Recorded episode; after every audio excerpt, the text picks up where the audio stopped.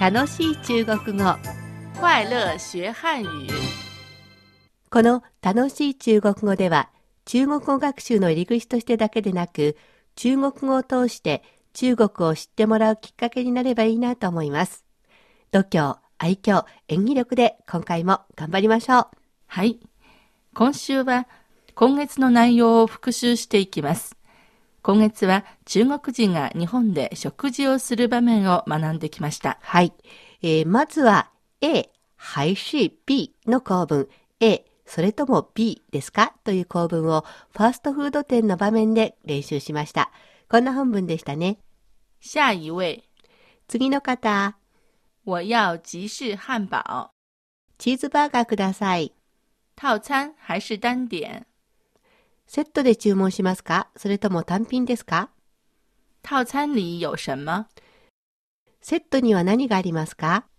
汉堡、可乐和炸薯条。ハンバーガー、コーラ、フライドポテトがあります。那要套餐？じゃあセットにします。この回では、はいし、それともというのを練習しましたね。はい。それでは続いて、ゲイ、A、B。A に B をくれる、または A に B をあげるという二重目的語の動詞を居酒屋の場面で学習しました。では復習してみましょう。请给我菜单，メニューください。请。我们店的招牌菜是刺身拼盘。どうぞ。うちの看板料理は刺身の盛り合わせです。要这个。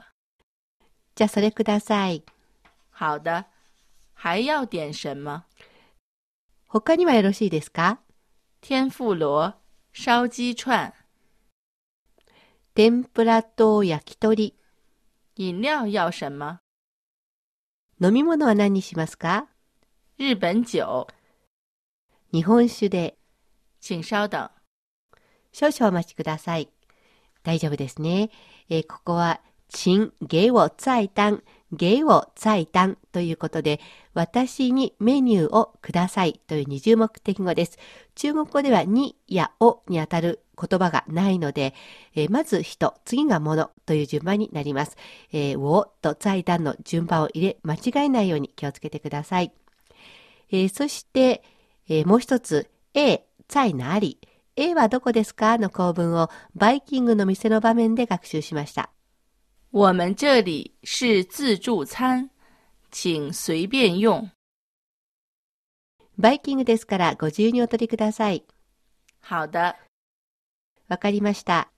请吃多少拿多少，不能剩下。残したりお持ち帰りはできませんからお気をつけください。好的，饮料在哪里？わかりました。えー飲み物はどこにありますか？在柱子后面。あの柱の後ろです。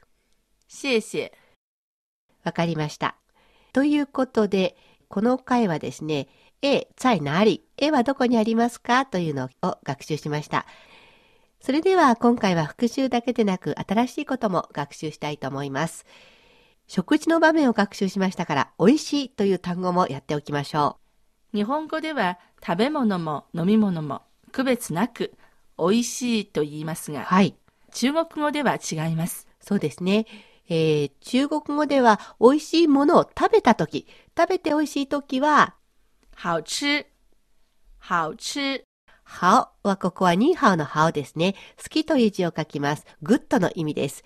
吃は食べる。喫茶店のキツという字の簡体字になります。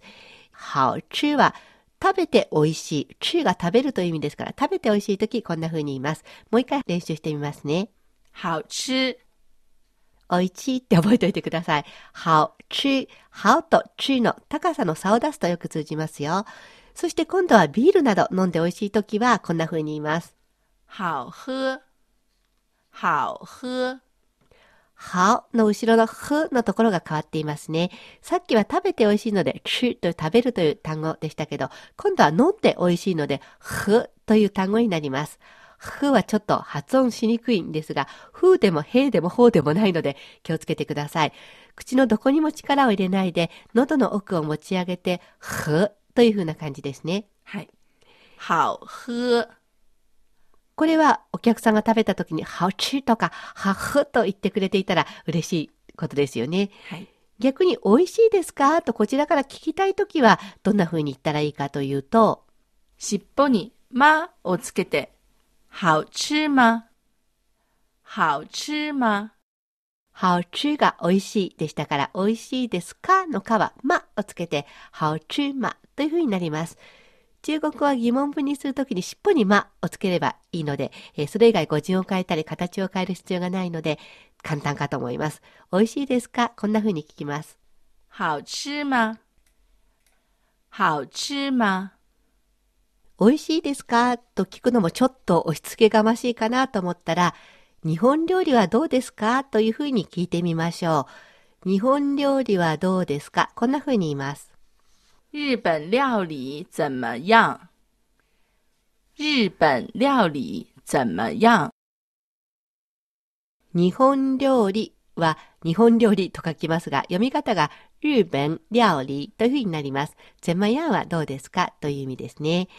えーそして、またはですね、生ものは食べられますか？と最初に聞いてあげてもいいかもしれませんね。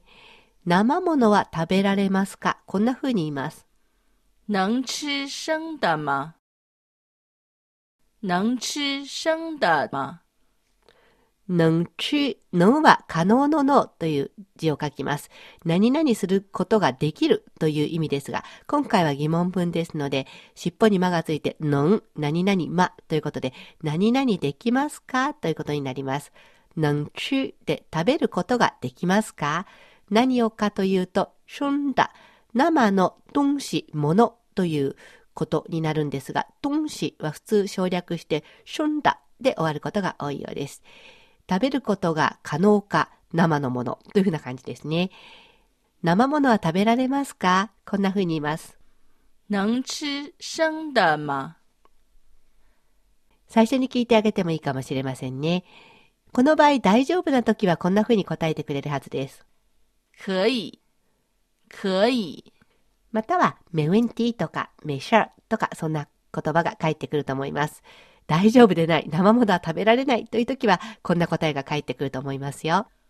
不能吃，不能吃。食べ物の習慣が違いますから最初に聞いてあげるのがいいかと思います。そろそろお別れの時間です。